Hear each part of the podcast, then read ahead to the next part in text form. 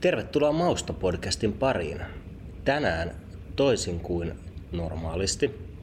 Täällä mikrofonin takana Mausta-studiossa olen ainoastaan minä, eli Ilkka. Antti on valitettavasti tänään estynyt olemasta paikalla, joten tässä vaiheessa voidaan lähettää terveisiä, rakkaita terveisiä sinne Vallilaan päin ja todeta, että ensi viikolla ollaan sitten taas molemmat studiossa ja mikrofonien äärellä.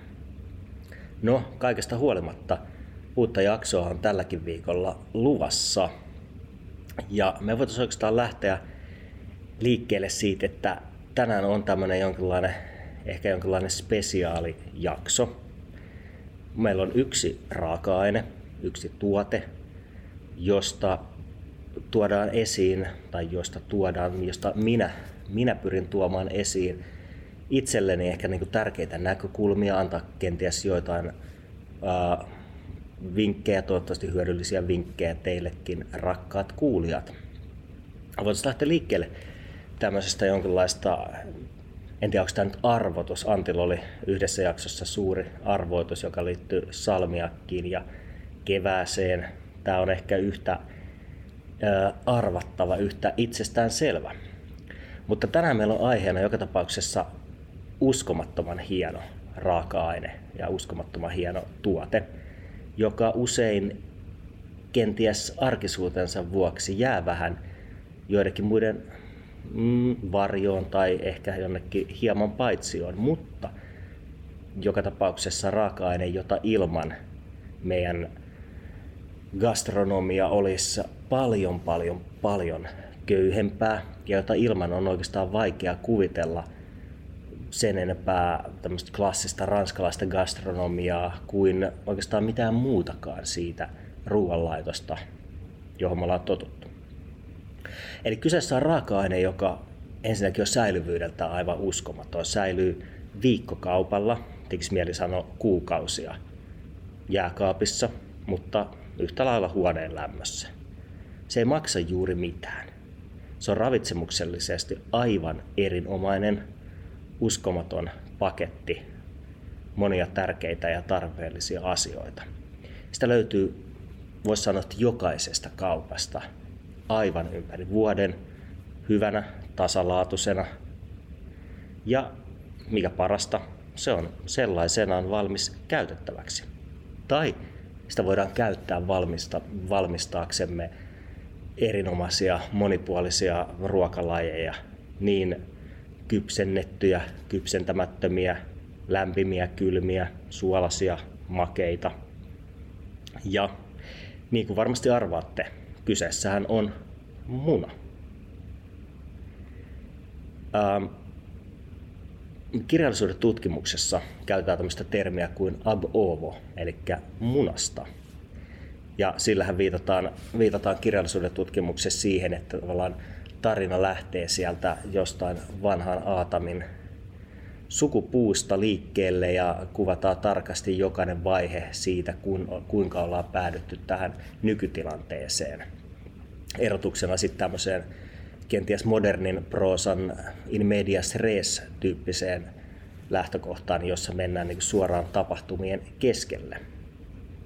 Ja koska epäilemättä muna, kananmuna lähinnä, mutta miksei myös muut tämmöiset ruoanlaitossa hyödynnettävät munat, kuten viiriäisen muna ja ehkä hanhen tai ankanmuna, jotka on totta kai paljon, paljon harvinaisempia. Niin muna on joka tapauksessa varmaan suurimmalle osalle ruoanlaittajista melko tuttu. Ja saman aikaan siihen tuotteena liittyy aika paljon semmoisia, ehkä pelko on vähän liian, liian niin kuin, kärjistetty ilmaus, mutta semmoisia tavallaan niin kuin mielikuvia siitä, että miten, miten sitä kananmunaa tai munaa pitää käsitellä ja mikä on se oikea tapa, on se sitten kyse kypsentämisestä tai ylipäätään niin kuin käyttämisestä erilaisiin ruokiin. No osin tämmöinen jonkinlainen kunnioitus on tietysti ihan paikallaan, koska kaikessa yksinkertaisuudessaan niin se kananmuna on tuotteena myös semmoinen, jonka helposti voi tehdä hyvin tai tehdä huonosti. No nyt ei lähdetä tällä kuitenkaan tämmöiset ab ovo-aloituksella kovinkaan paljon, mutta voitaisiin ehkä sen verran taustottaa, että muna ja eri lintujen munat tietysti, niin nehän on, siis se on niin kuin elämän alku. Ja se johtaa luonnollisesti siihen, että eri puolilta maailmaa löytyy eri, eri kulttuureista erilaisia niin maailman syntyyn liittyviä myyttejä. Yhtä lailla totta kai niin kuin kalevalalaisessa perinteessä maailman synty sotkan munasta, mutta tätä löytyy olla ympäri, ympäri maapalloa. Kana tämmöisenä ää, kasvatettuna kotieläimenä on totta kai paljon uudempi, uudempi tulokas, mutta kanan munallakin on niin tuhatvuotinen tai tuhans, tuhansien vuosien mittainen historia. Ja voisi sanoa, että se, sen asema tässä meidän ruoanlaitossa ja gastronomiassa on niin, niin, niin keskeinen, että kenties sen takia se helposti jää jotenkin, just niin kuin viittasin, tämmöisten jotenkin tavallaan pääraaka-aineiden varjoon. No siitä huolimatta, että kananmuna itsessään on totta kai itsessään jo pääraaka-aine todella monessa, monessa ruokalajissa. Meillä on, meillä on munakkaat, meillä on äh, munakokkelit, jos ajattelee tämmöistä niin ehkä aamiaiseksi, aamiaiseksi ja miksei totta kai munakasta lounaaksi ajateltavana ruokana. Mutta se on niin keskeinen osa kastikkeita, leivontaa, ja tavallaan sillä on niin paljon annettavaa meille. Eli sen takia tämän aiheeksi valikoitui muna. Munamonologi siis luvassa. Ja mä oon jotenkin ajatellut, että jos mun pitäisi valita yksi semmoinen raaka-aine, jota ilman en haluaisi olla, niin kananmuna olisi siellä aika korkealla listalla. Nimenomaan sen monipuolisuuden vuoksi. Ehkä muut semmoiset niin suosikit olisi varmaan sipuli eri muodoissaan ja yrteistä persiliä. Ja mä uskon, että näillä kolmella pääsisi jo aika pitkälle. No se monipuolisuus on tietysti semmoinen niin itsestään selvä, mutta kun mä aloin tätä jaksoa tuossa miettiessä miettimään sitä, että missä kaikessa se meillä on, niin totta kai itsestään selvästi tulee esiin nämä varsinaiset munaruuat, keitetty kananmuna löysänä, semmoisena keskikovusena, kovana. Meillä on uppomunat, munakkaat, ne munakokkelit, koko niin tämä tää maailma. Makeat ja suolaiset leivonnaiset, jälkiruot, meillä letut, kaikenlaiset krepit, pannukakut, kakut. Niitä ei olisi ilmaista munaa erilaiset makeat ja suolaiset kastikkeet, sabajonet, ähm, tietysti hollandees ja bernees, majoneesi erilaisissa muodoissaan. Eli tässä olisi tavallaan tarkoituksena nyt avata vähän sitä, mitä kaikkea, miten voitaisiin ehkä lähestyä tätä, tätä tosiaan suosikki raaka-ainetta.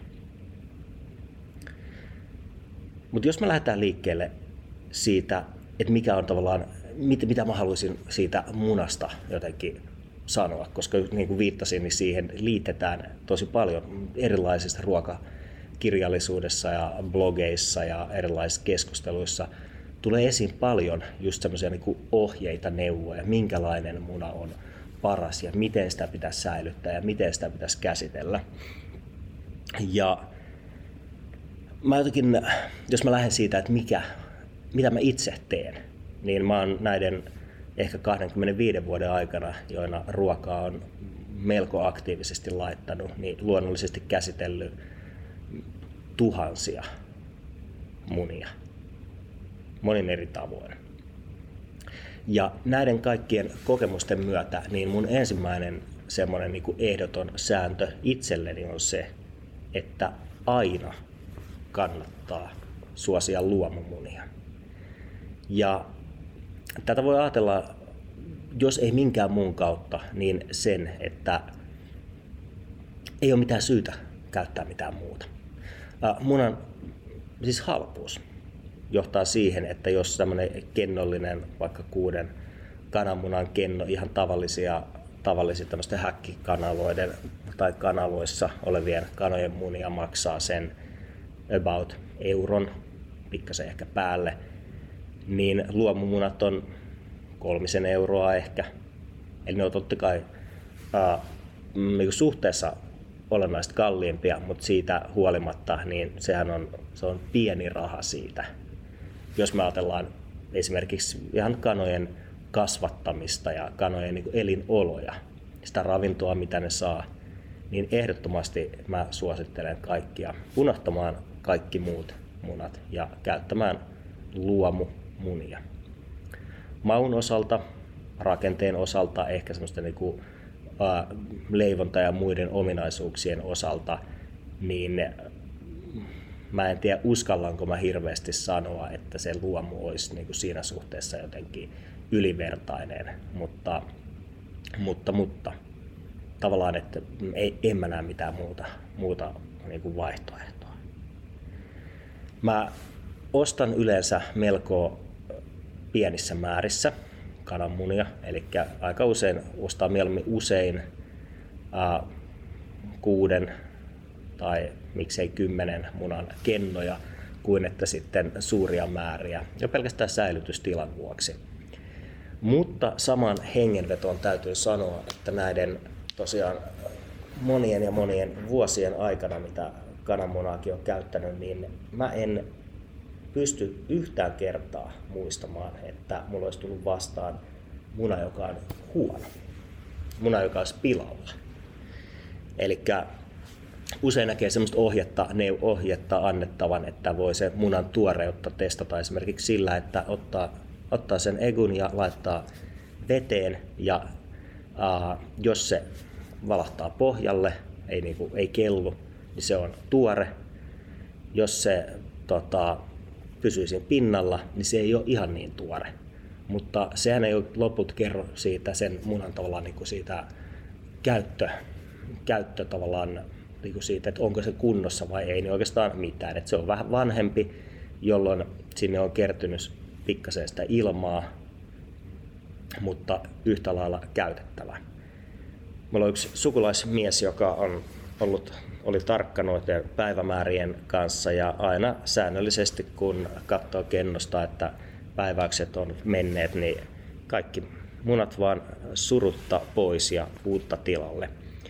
Ja kananmunillehan EU-alueella annetaan 28 vuorokautta ää, säilyvyysaikaa, mutta todellisuudessa puhutaan niin kuin sen päälle viikoista ja viikoista. Eli ei suotta kannata tuijotella sitä, sitä päivämäärää. Sillä, että minkä ikäinen se kananmuna on, on tietysti myös ehkä ominaisuuksiin jonkun verran eroa. Siitä myöhemmin ehkä hieman enemmän. Munien säilytys. Mä itse säilytän lähtökohtaisesti aina kananmunat huoneen lämmössä ihan jo tilanpuutteen takia. Eli meillä on semmoinen ei niin hirveän iso, tai semmoinen siis tiedättekö, tavallinen jääkaappi pakastin yhdistelmä, niin siellä on paljon, mille tarvii tilaa muutakin, niin mä oon todennut, että se tavallaan se käyttösykli tai se sykli, mitä, mitä niitä siitä kennosta lähtee, niin on sen verran nopea joka tapauksessa, että en ole kokenut mitään syytä. Jos siitä huolimatta haluaisi jotenkin optimaalista säilytyslämpötilaa, niin mitä ilmeisimmin 14 astetta olisi semmoinen täydellinen, mutta siihenkin voi ajatella, että harvalla meistä on mahdollisuus sitä säätää ja jos ne onnekkaat ihmiset, joilla on esimerkiksi viinikaappi, niin mä pitäisin siellä paljon mieluummin sitten vaikka sitä hyvää viiniä munaruokien seurana kuin niitä munia. Joten siitä ei välttämättä tosiaan niin hirveästi kannata lähteä stressaamaan.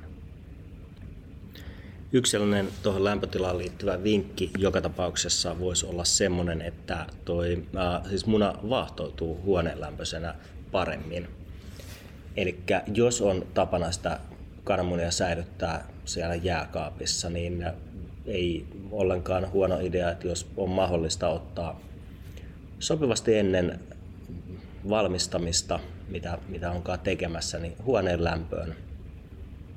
Ja yksi semmoinen ehkä tähän niin kuin valmistamiseen liittyen, mikä, mikä nyt tuosta tulee mieleen, niin kuin mä viittasin siihen, että mä en ole näiden, näiden tota, vuosien tai voisiko sanoa vuosikymmenten aikana, mitä ruokaa on laittanut, niin en ole tosiaan kohdannut sitä huonoksi mennyttä munaa, koska se, se huonoksi meneminen lähtökohtaisesti tarkoittaa sitä, että se haisee rikiltä ja se on niinku sen verran kamalan hajunen, että sen kyllä tavallaan oivaltaa heti, että tämä ei ole nyt kunnossa.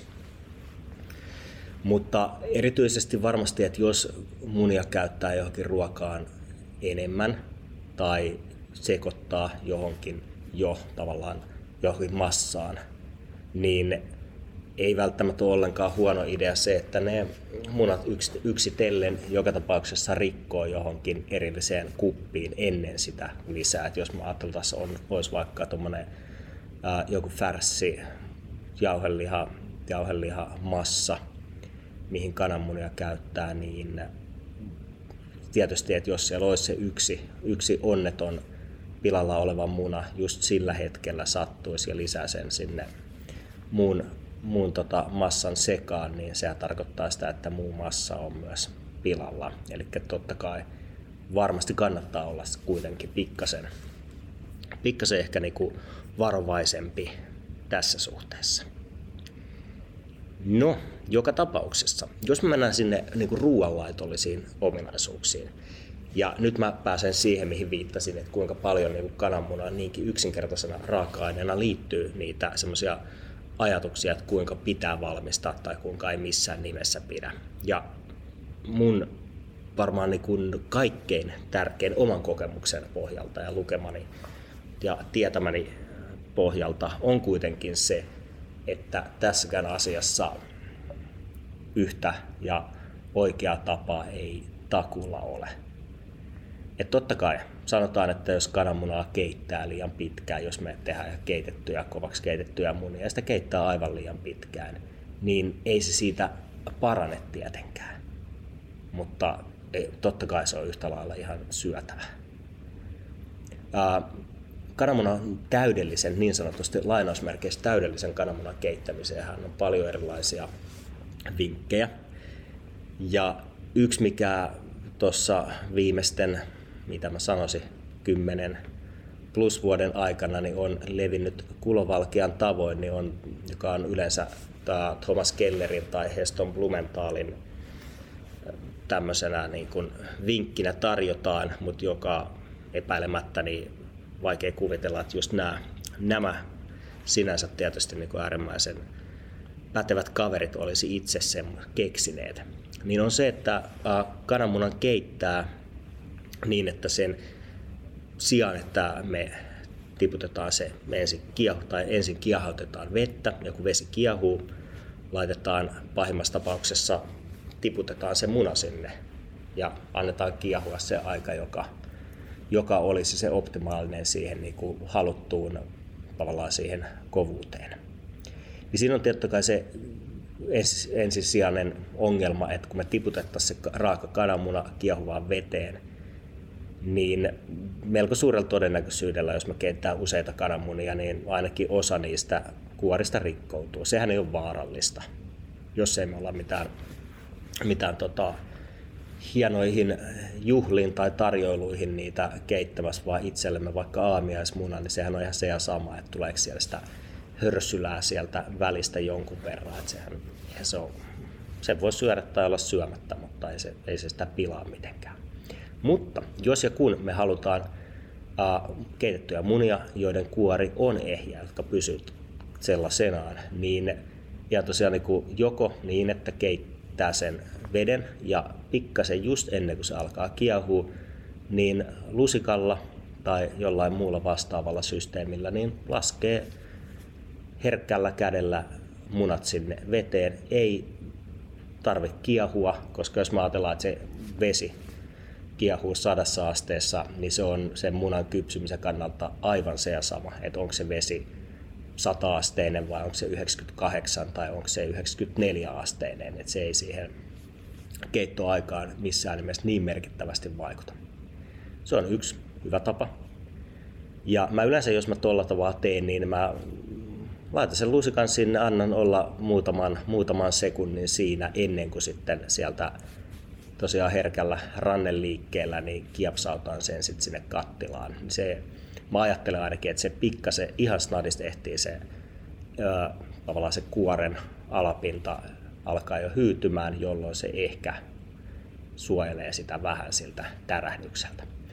Mutta tosiaan tämä niin kun Thomas Kellerin ja Heston Blumenthalin nimiin laitettu keittoohje lähtee niin siitä, että sen sijaan, että munat laitetaan sinne kiehuvaan veteen, niin ne laitetaankin kylmään veteen, levy täysille, ja just kun se on kiehahtamassa, niin levy pois päältä, ja jos se levy jos olisi tämmöinen vanhan, vanhan aikainen, onko ne valurautalevy vai mitä ne, mitä ne nyt on, mutta siis joka niin kuin ei jäähdy, niin kuin nykyaikainen induktio tai keraaminen jäähtyy tietysti aika nopeasti, niin ottaa virrat pois, ottaa kattilan kokonaan siitä kuumalta levyltä pois ja 10 minuuttia antaa olla ja se olisi aika täydellisen kypsyinen.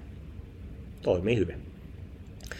Mä muistan, että aikoinaan kaikenlaisia vinkkejä on lukenut siitä, että miten se munan kuori sitten irtoaa, koska sehän on aika nihkeetä, jos on keittänyt munia ja lähtee kuorimaan niitä ja sitten se kuoreen jää hirveän määrä sitä. Sitä tulee niin kuin tavallaan semmoisia kaiken maailman lommoja ja koloja ja kraatereita siihen niin kuin kauniiseen valkuaiseen. Mä itse käytän hyväksi havaittua, en tiedä mihin, mihin sekään perustuu vai perustuuko se taikauskoon, mutta ää, kylmää vettä, jäähdytään ne tavallaan munia kylmässä vedessä ja kun ne on sopivasti jäähtynyt, niin sen jälkeen saa kuorittua hyvin. Et en mä tässäkään niinku suuria ongelmia ehkä. Ehkä, ehkä ei ole muillakaan, en tiedä, mutta niin paljon siitä puhutaan, että iltapäivälehdissä on aina säännöllisesti erilaisia vinkkejä, että näin saat munasta kuore irti, niin jollainhan niitä ongelmia sen suhteen väistämättä tuntuu olevan. No, se on yksi hyvä tapa keittää kananmunia. Se joka tapauksessa keitetyistä kuorineen keitetyistä munista. Koska seuraavaksi päästään uppomunaan, josta me ollaan Antikas aikaisemminkin on puhuttu ja joka on monen, monen, monen suuri suosikki. Ja me puhuttiin siitä uppomunasta joskus aikaisemmin ja se on tosiaan semmoinen niin kuin perinteinen ohje, että siinä käytetään etikkaa siinä vedessä. Eli esimerkiksi litraa vettä, niin se joku vajaa puoli desiä etikkaa, joka sitten tavallaan niin kuin sitoo sitä valkuaista ja auttaa sen systeemin kasassa pysymiseksi. tästä kuitenkin tota, ruoka asioissa suuri, suuri, suuri ja merkittävä auktoriteetti, eli Harold McGee, tai McGee, miten hän se lausutaan, on sitä mieltä, että se on tarpeetonta. Eli uppomuna ei vaati sitä etikkaa, että se antaisi siihen vain makua, mutta ei vaikuttaisi siihen rakenteeseen ja siihen niin kuin tavallaan keitto, keitto- tai uppomuna höyrytys, se varmaan olisi poached egg tietysti englanniksi, niin siihen ominaisuuksiin mitenkään. No, joka tapauksessa, jos me uh, uppomuniakin ollaan tekemässä, niin meidän pitää rikkoa se kananmuna ensin. Ja siinä kananmunan rikkominenkin, tai siis se rikkominen on helppoa. Mä useimmiten käytän siihen joka tapauksessa veistä, terävä pienehkö veitsi ja napakka isku. Pidän sitä munaa tuossa kämmenellä ja toisella kädellä veitsellä semmoinen napakka isku siihen keskelle.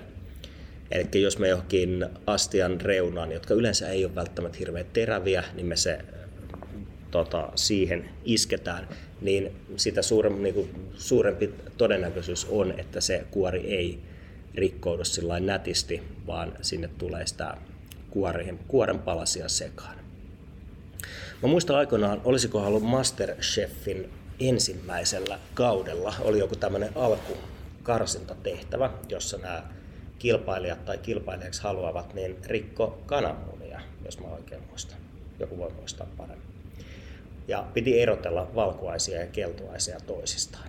Ja siinä se, minkä varmaan lähes jokainen ihminen on oppinut, kuten itsekin aikoinaan muistan äidiltäni oppineeni sen tavan, että ensin sen munan tavallaan halkaisee, tai siis kuoren, ja sitten sieltä niin kuin valuttaa kuoren puolikkaasta toiseen sitä vähän niin kuin viistossa sitä valkuais-keltuaissysteemiä, yrittää pitää keltuaisen tietysti ehjänä, koska useimmiten me erotellaan keltuaisia ja valkuaisia just sen takia, että ne tavallaan käytetään erikseen. Me ei haluta valkuais siihen massaan keltuaista ja vastaavasti keltuaisten sekaan me ei haluta valkuaista.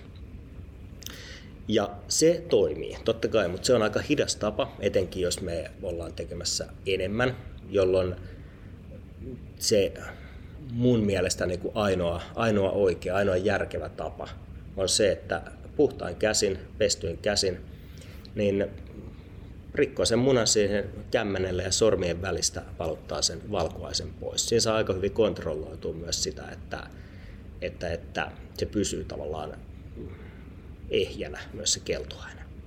Se toimii varsin hyvin, eli siinä tämmöinen puoliammattilaisen vinkki asiaan.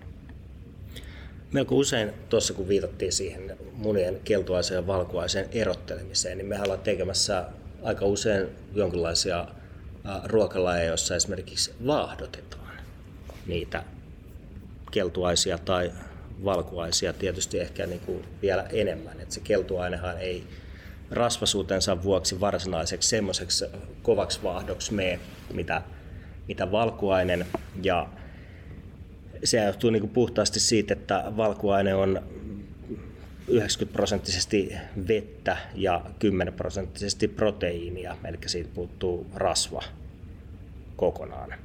Kun taas keltuaisessa on noin 30 prosenttia sitä rasvaa, mikä sitten vaikuttaa totta kai siihen sen erilaiseen niin kuin rakenteeseen ja käytettävyyteen. Ja vanhan opin mukaan, tämä on tämmöistä niin kuin jonkinlaista perimä, perimätietoa, niin valkuaiset pitäisi vaahduttaa kuparikulhossa – ja tuossa esimerkiksi Julia Child, eli tämä ranskalaisen keittiön salaisuudet menestysteoksen kirjoittaja, niin esittää syyksi sen, että se kupari tekee siitä valkuaisvaahdosta jotenkin niin kuin hapokkaampaa tai happamampaa, mikä se oikea termi olisi. Ja se sitten saisi sen valkuaisvaahdosta kestävämpää. Mutta mitä ilmeisimmin, niin tämä ei niin kuin kemiallisesti mitenkään voi pitää paikkaansa. Mutta siitä huolimatta, niin tosiaan aikaisemmin jo viittaamani uh, Harold McGee uh, toteaa itse kokeellisesti testanneensa sitä, kun alkoi epäilemään tätä Julia Childin ohjetta ja tätä ylipäätään sitä kuparin käyttöä ja totesi, että oli niin tai näin, niin joku siinä toimii. Ja McGee myös viittaa tämmöiseen 1700-luvun loppupuolelta olevaan kaiver, kaiverruskuvaan, mikä ennen graving, mikähän se on, tämmöinen puupiirros tai joku vastaava, jossa myös niin tämmöinen keittiöapulainen tai vastaava vaahdottaa nimenomaan kuparikulhossa niitä valkuaisia kuvatekstin mukaan ilmeisesti.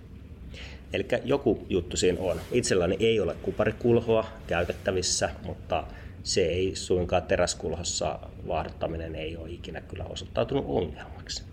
Ja siihen liittyy se niin kuin joka lapsen hauskuutus, eli mitä itse muistaa pienenä ei olla omia lapsia tietysti pelottelee, että sitten kun vatkaa esimerkiksi tuommoista tietotyyppistä marenkia varten kovaa vaahtoa, valkuaisvaahtoa, niin sen astian kippaaminen ylös alasin lapsen pään yläpuolella on aina, aina tehokas keino saada tota, vaikuttuneita katseita, alku ehkä pelästyneitä enemmänkin.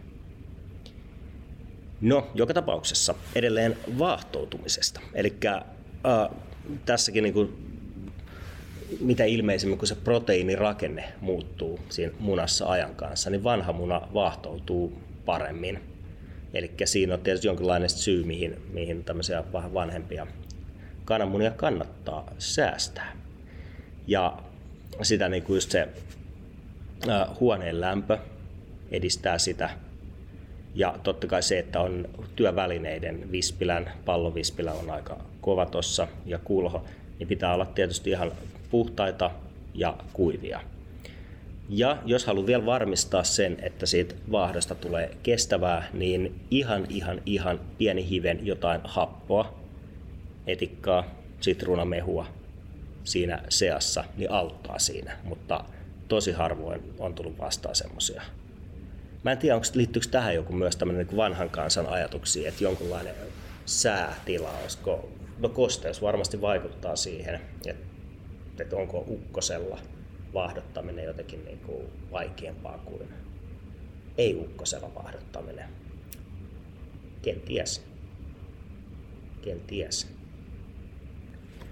Vielä on pakko palata nyt, kun tuli mieleen siihen kananmunan tavallaan siihen keittämiseen, eli niin kuin siihen yksinkertaisimpaan asiaan, mitä pidetään jonkinlaisena ajatuksena, että joku ei osaa edes kananmunaa keittää, niin, niin, niin sehän, niin tämä liittyy niihin asioihin myös, jotka tässä 2000-luvun aikaan on, on niin kuin nousseet vahvasti esiin. Eli jossain vaiheessa oli muotia, tuntuu, että ravintolasta, kun ravintolasta sai näitä 63 asteen munia, millä viitataan siihen tavallaan keitettäessä tai kysehän keittämisestä, koska mikään ei kiehu, vaan kuumassa vedessä kypsentämisestä, niin sirkulaattorin avulla, kun pystytään pitämään se lämpötila tasan esimerkiksi 63 asteessa, ja siinä kun me kypsennetään kananmunia, niin voi ajatella, että se on niin jonkinlainen aika optimaalinen, koska toi tota, äh, valkuaine kiinteytyy semmoiseksi niin sopivan kiinteäksi noin 60 asteessa ja keltuaine vastaavasti 63 asteessa. Eli se 63 asteen lämpötila, jos me pystytään ylläpitämään sitä koko sen keittämis, keittämisen ajan, noin ehkä 45-50 minuuttia se aika, mitä siinä lämpötilassa se kypsentäminen vie, niin on, on semmoinen, että se munan rakenne on aika, aika kiva aika jännä, että se on tavallaan samaan aikaan kiinteä, mutta se on myös niin kuin ihan super pehmeä, mutta ei puhuta niin kuin löysästä, löysästä kananmunasta. Eli se siellä niin kuin lähemmäs 100 astetta, jos me keitetään, niin se väistämättä on niin, että, että se valkuaine kypsyy paljon nopeammin ja paljon enemmän ja sen se lämpötila on totta kai niin kuin paljon paljon paljon korkeampi kuin sit sen keskustan, jolloin, jolloin niin ollaan siinä tilanteessa, jos me halutaan se valkkaa, anteeksi, keltuainen semmoiseksi niin sanotusti kypsäksi, niin se valkuainen on väistämättä jo niin kuin tosi kypsä. Mutta sitä kannattaa kokeilla, jos ei ole koskaan kokeillut, koska nehän on aika, aika hauskoja. Mulla ajatuksena tässä, että olisi puhunut muutenkin ehkä niin kuin siitä kananmunan äh, käytöstä tämmöisiin raak, niin kuin erilaisiin ruokalajeihin, mutta mä huomaan, että tämä jo tässä vaiheessa alkaa viemään aikaa ja epäilemät kuulijoidenkin kärsivällisyyttä, koska me lähdettiin, niin kuin mä nyt huomaan, niin tosiaan sieltä ab ovo, eli sieltä munasta aika lailla liikkeelle, vaikka se, se oli tarkoitus välttää. Eli mä luulen, että tämä on sellainen aihe, johon meidän pitää kyllä palata vielä, vielä joskus myöhemmin.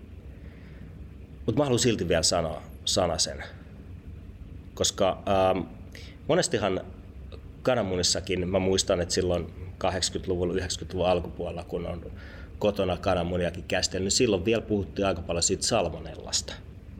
Eli edelleenkin tulee vastaan ajatus siipikarjasta ja se lienee ihan perusteltua ja etenkin kun erityisesti niin ravintoloissa ja suurkeittiöissä niin käytetään myös muualta, muualta päin maailmaa tulevaa kana- ja broilerin lihaa ja tota, niin salmonella on totta kai niin kuin siis siipikarjas ihan relevantti mahdollisuus tai asia, joka pitää ottaa huomioon. Mutta äh, salmonellan takia niin äh, Suomessa myytävät kananmunat ovat kotimaisia ja niiden salmonella riski on ilmeisesti käytännössä aivan olematon. Et mä en muista muista kuulleeni ikinä, että suomalaiskananmunis, jotka on niin kuluttajille asti päässeet ainakaan, niin olisi sitä salmonella. Eli sen takia ei varmasti ole mitään syytä niin kuin tavallaan suhtautua epäluuloisesti siihen raakaan kananmunaan esimerkiksi majoneesissa. totta kai jos on pienillä, pienillä vauvoilla, en tiedä syöksi pienet. Oh, vitsi, kyllä munkin tota, lapset on ihan, ihan vauvana majoneesiin kyllä tainneet syödä. Joo. Mutta esimerkiksi raskaana olevilla, niin varmaankin en tiedä, salmonella heille paha, mutta heikos, heikoilla, heikoilla ihmisillä, jos tämmöinen termi sallitaan, niin ei, mahdollisesti en, en oikein osaa sanoa tähän joten en sano tämän enempää ja sanoin kuitenkin. No, joka tapauksessa ää, mä lähtisin nyt kokoamaan tätä yhteen, eli se mun viesti kananmunasta on se, että ää, kun luette, kuulette, näette, kokeilitte erilaisia tavallaan, näin pitää tehdä munakas ja munakas vaatii just tietynlaisen pannun ja se vaatii kaiken niin kuin tavallaan sen tietotaidon, joka on kokilla pitkän uran loppupuolella alkaa olla jotenkin hanskassa se esimerkiksi munakkaan tekeminen. Ja munakokkeli on sitten se toinen niin kuin klassinen, missä pääsee jotenkin aika helposti pätemään sillä ö, osaamisellaan tai toisaalta myös sen niin kuin vaikeudella. Niin kyllä mun viesti on, on se, että kyse on niin, niin tavallaan yksinkertaista ruuvasta, että jos me ei olla, ei olla niin kuin huippu hotellin aamiaischefejä, joiden pitäisi tehdä niin kuin tasalaatusta, huippulaatusta, munakasta kymmeniä joka päivä, niin kannattaa tehdä niin kuin oma mieli sanoo. Eli tota, olen kokenut, että munakkaat on hieno ruokalaji, jota kannattaa tehdä ilman sen kummempaa jännittämistä. Munakokkeli totta kai myös. Melko miedon lämpötilalla, kun munakokkeli kypsentää ja malttaa lopettaa ennen kuin siitä tulee semmoista niin kuin rakeista, vähän niin kuin raajuustohenkistä kamaa, niin sehän toimii, toimii hyvin. Liika jännittäminen, liikaa tämmöinen dogmaattisuus yhden ja ainoan valmistustavan suhteen kannattaa unohtaa, nauttia tästä luonnon meille tarjoamasta ihmeellisestä, ihmeellisestä, ihmeellisestä ja uskomattoman hienosta tavallaan ylellisyystuotteesta, joka on siitä huolimatta meidän kaikkien saatavilla tosi helposti. Eli suosittelen, nauttikaa kananmunasta. Ja tällä kertaa viikon vinkkejä tässä on tullutkin aika rutkasti ja viikon reseptinä meille on Instaan tulossa hyvin, hyvin, hyvin klassinen tota, ähm, öf ala majonees tai egg majonees tai muna majoneesi. Kuulostaako se? Se kuulostaa aika kamalalta. Muna majoneesin kanssa. Vielä kamalampi. Ei. Kutsutaan sitä tota, vaikkapa ranskaksi sitten öf ala majonees, eli ää, puolikkaita keitettyjä hyvin, ei liian kypsäksi, mutta kuitenkin sopivan kiinteäksi keitettyjä kananmunia halkastaan puoliksi. Asetetaan se litteä puoli alaspäin esimerkiksi salatin lehtien päälle ja päälle hyvää mieluiten kotitekosta majoneesia, missä saa olla niin reippaasti sitä Dijon-sinapin voimakkuutta maussa. Toimii. Toimii tosi hienosti kevyenä lounaana, kevyenä jonain väli, väliruokana jossain tai tämmöisenä evä, voisiko eväs, ei sitä ehkä ottaa mukaan. Ehkä. No, mutta joka tapauksessa. Mutta tulossa kuvien kanssa Instaan. Kiitos, jos jaksoitte tänne asti kuunnella munamonologiaa, joka lipsui välillä vähän tajunnanvirran puolelle. Ensi viikolla ollaan tosiaan Antin kanssa täällä molemmat mikrofonin takana ja silloin keskustelu ja muna monologi on muuttunut dialogiksi jostain ajankohtaista aiheesta. Ja nyt jo ennakkopuffina, niin meillä on kahden viikon päästä tulevassa jaksossa uskomattoman mielenkiintoinen ja ajankohtainen vieras. Eli se on semmoinen jakso, että jos ette ole kuunnelleet tai olette kai kuunnelleet, koska jos tähän asti olette. Mutta se kannattaa ehdottomasti pistää korvan taakse ja suostella kavereillekin ja seurata, koska meillä on semmoinen hieno, hieno, hieno, todella mielenkiintoinen vieras luvassa silloin. Mutta pidemmittä puhetta, ensi viikolla jatketaan Antin kanssa uuden aiheen parissa. Kiitos tästä ja erinomaista viikon jatkoa ja viikon loppua ja minä päivänä kuuntelettekaan, niin jatkoa. Kiitoksia. Thank you.